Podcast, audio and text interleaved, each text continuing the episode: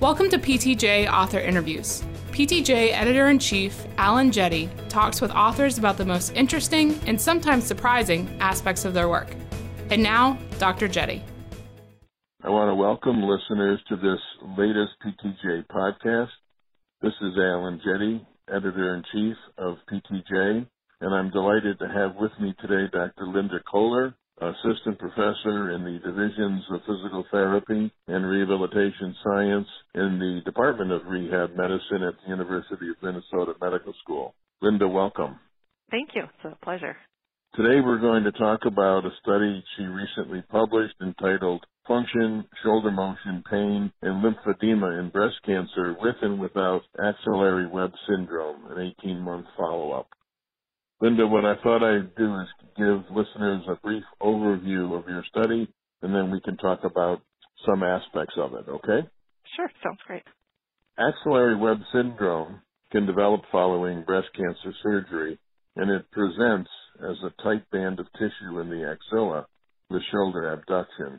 The objectives of this cohort study were to determine the prevalence as well as the natural history of axillary web syndrome and the association between axillary web syndrome and function, range of motion, pain, lymphedema, and whether body mass index was a risk factor for the condition. The period prevalence reported by the authors was thirty-three percent, forty-two percent, forty-seven percent, and fifty percent at two, four, twelve weeks and eighteen months following breast cancer surgery. The authors reported that lower body mass index was a risk factor for developing axillary web syndrome, and women with this syndrome had reduced range of motion and function and a higher number of lymph nodes removed compared to the non-axillary web syndrome group. So, Linda, I enjoyed your paper very much, and let's start by talking about, in your introduction, you note that the etiology and the pathophysiology of this syndrome remains unknown, which really surprised me. But you made mention of some evidence suggesting that axillary web syndrome results from a local injury to the lymphatic system. Can you say more about the kind of injury being suggested as the etiology of this syndrome?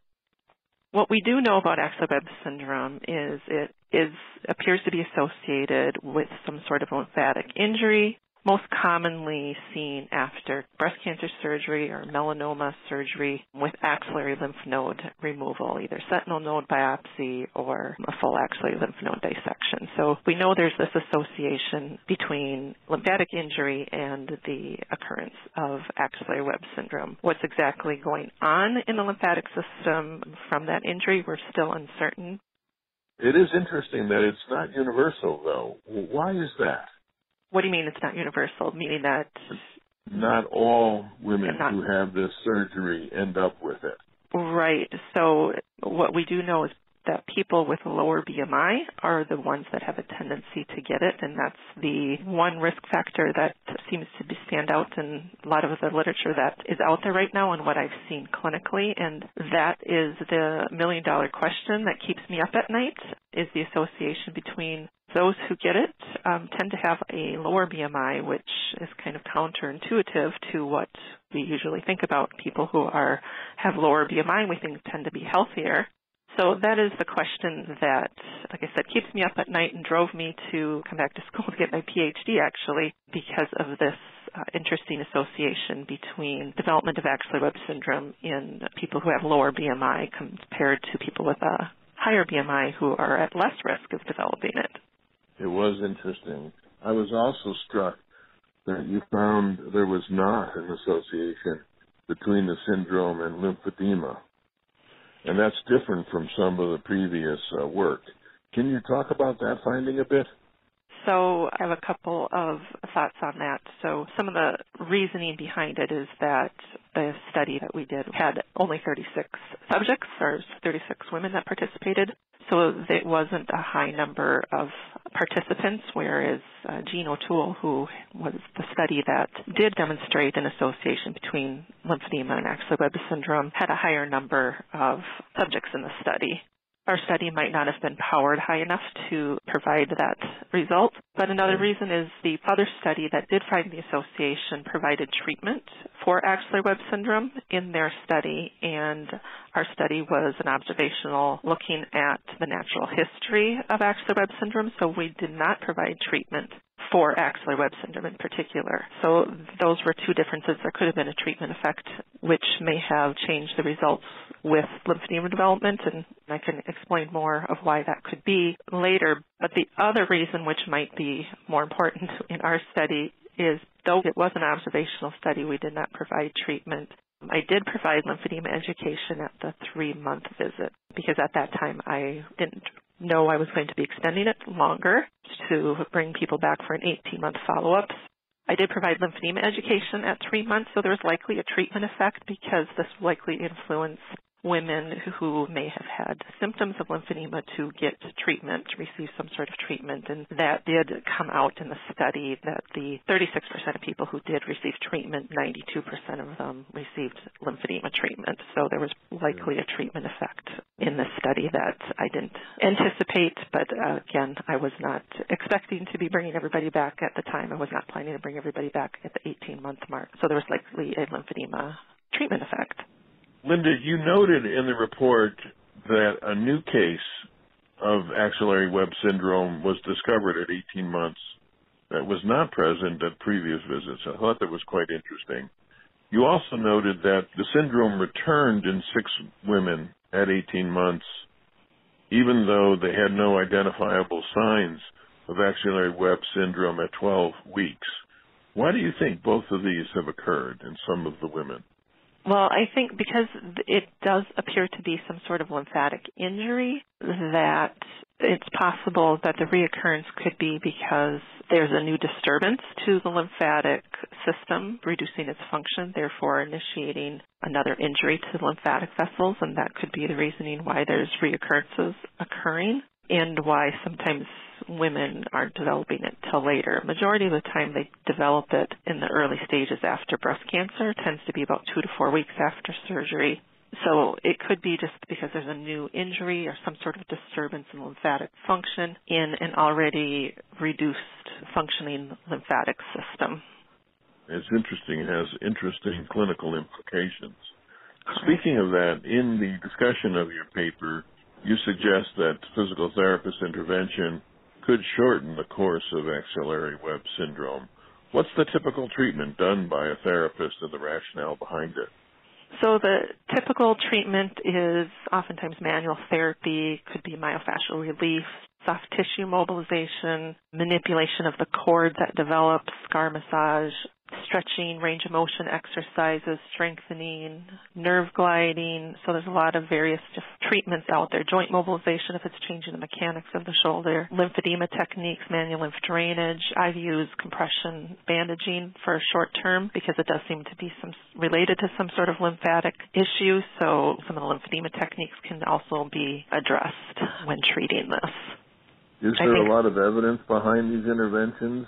There's only one randomized control trial out there, and that is using manual lymph drainage to treat it to determine what the outcome would be. And what it did demonstrate is that there was not a big change in the occurrence. They were trying to see if they could reduce the occurrence of axillary web syndrome. And there wasn't really a change in the occurrence of getting axillary web syndrome, but those who did get M L D, manual lymph drainage, had less pain and less lymphedema development in that time period. Otherwise, the only the only studies out there really are case studies demonstrating that these techniques have been effective in improving range of motion and reducing maybe the long-term sequelae of cord development.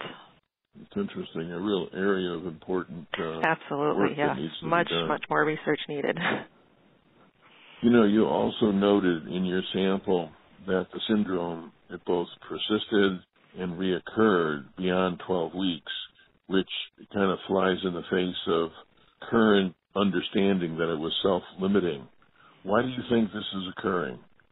So I'm going to go into a little bit of my theory on what I think could be happening in the lymphatic system. When it comes on, it comes on about two to four weeks after surgery. So it has this delayed onset. It doesn't come on, you know, within the first couple of weeks. It's very rare. It comes on that early. So it has this delayed onset.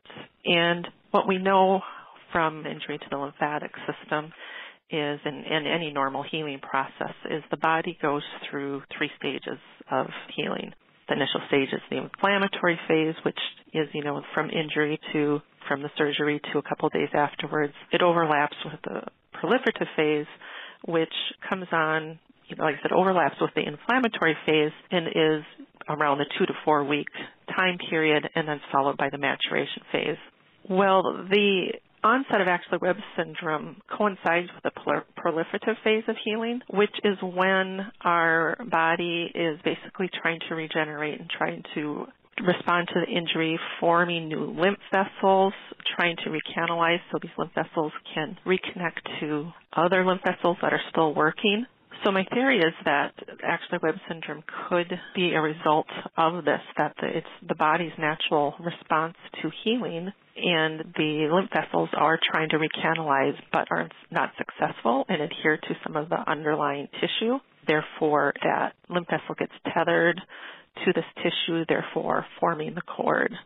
So to answer your questions, why they persist and why they might reoccur, is that those persistent cords might be because those lymph vessels are not able to reconnect, so they're unsuccessful in connecting back to improving the normal lymphatic flow. The reoccurrence might be because the lymph vessels that have tried to reconnect might be inefficient. Therefore, later down the road, when there's another disturbance to the lymphatic vessels due to like an infection, maybe another injury, maybe another surgery, some sort of trauma to the lymph vessels, the same cascade of events can start happening because the lymph vessels get overwhelmed, therefore initiating this cascade of events. And the reason why I bring this up is it's the only thing that makes sense to me when it comes to why it's occurring in people with lower B M I. So we yeah. know that it has this association, and if this is potentially maybe the body's natural healing process that occurs in people with lower B M I, because the lymph vessels are trying to recanalize, they're trying to, you know, lymphangiogenesis, trying to form new vessels, and why it's not happening in people with higher B M I, it could be that it's suppressing the body's natural healing process. Again, this is just a theory. There are other theories out there, especially re- related to the B M I question, why is there an association between axillary web syndrome and um, lower B M I? Some of the other theories regarding that is that women with higher B M I, we just might not be able to see the cords because the fatty tissue is covering it, or it might just be that if there is some sort of scar formation or something occurring, it's not able to occur or stick to the fatty tissue. It's just different consistency in the tissue in people with higher B M Is. But again, these are all theories. We don't quite understand the whole process of this yet. No, it's really interesting, and I see it as a tremendous opportunity for for future research in this area. Definitely. You know, it really struck me throughout the article. You talk about the wide range of impairments uh, for women with this syndrome: reduced range of motion, pain, lymphedema, decreased function following the cancer uh, treatment. But then you also showed, even though your sample was small, only thirty-six percent of the women received the rehabilitation even one time during the first eighteen months following surgery. I was surprised by such a low figure. And why do you think this is happening? Well, unfortunately, physical therapy is not standard care. It's not an integral part of cancer care yet at this time, and that's unfortunate. This was a surprising sub-result that, to me also, that there were so many people experiencing impairments and not getting treatment that could potentially prevent and, and help them um, with normal function. Because this was an observational study, natural history, it's just showing that we can improve. Definitely there's room for improvement to better care for the women following breast cancer surgery and other cancers also. I think part of the reason for it is because, like I said, it's not an integral part of cancer care. like it is when someone has had a stroke. Um, a person yeah. who's had a stroke automatically gets physical therapy ordered, or most of the time gets physical therapy ordered. Total hip replacement, total knee replacement, there's standard protocols that rehab is an integral part of the care, but it isn't when it comes to cancer care and breast cancer care. And I think part of it is, has to do with the complexity of the disease, that it affects many systems. There's many different issues. Actually, my number of impairments that I reported, I can guarantee is underreported because there were things that I didn't measure, like fatigue and strength and balance issues. There's a lot of other issues that can occur because of the cancer treatment. And because of this complexity, I think the patients are, or the women are just getting lost in the system. The focus is on the cure, trying to get proper care for them to live longer, which we have had a lot of success in advancements in the medical field. Women are living longer. There's a ninety percent survival rate five years after surgery.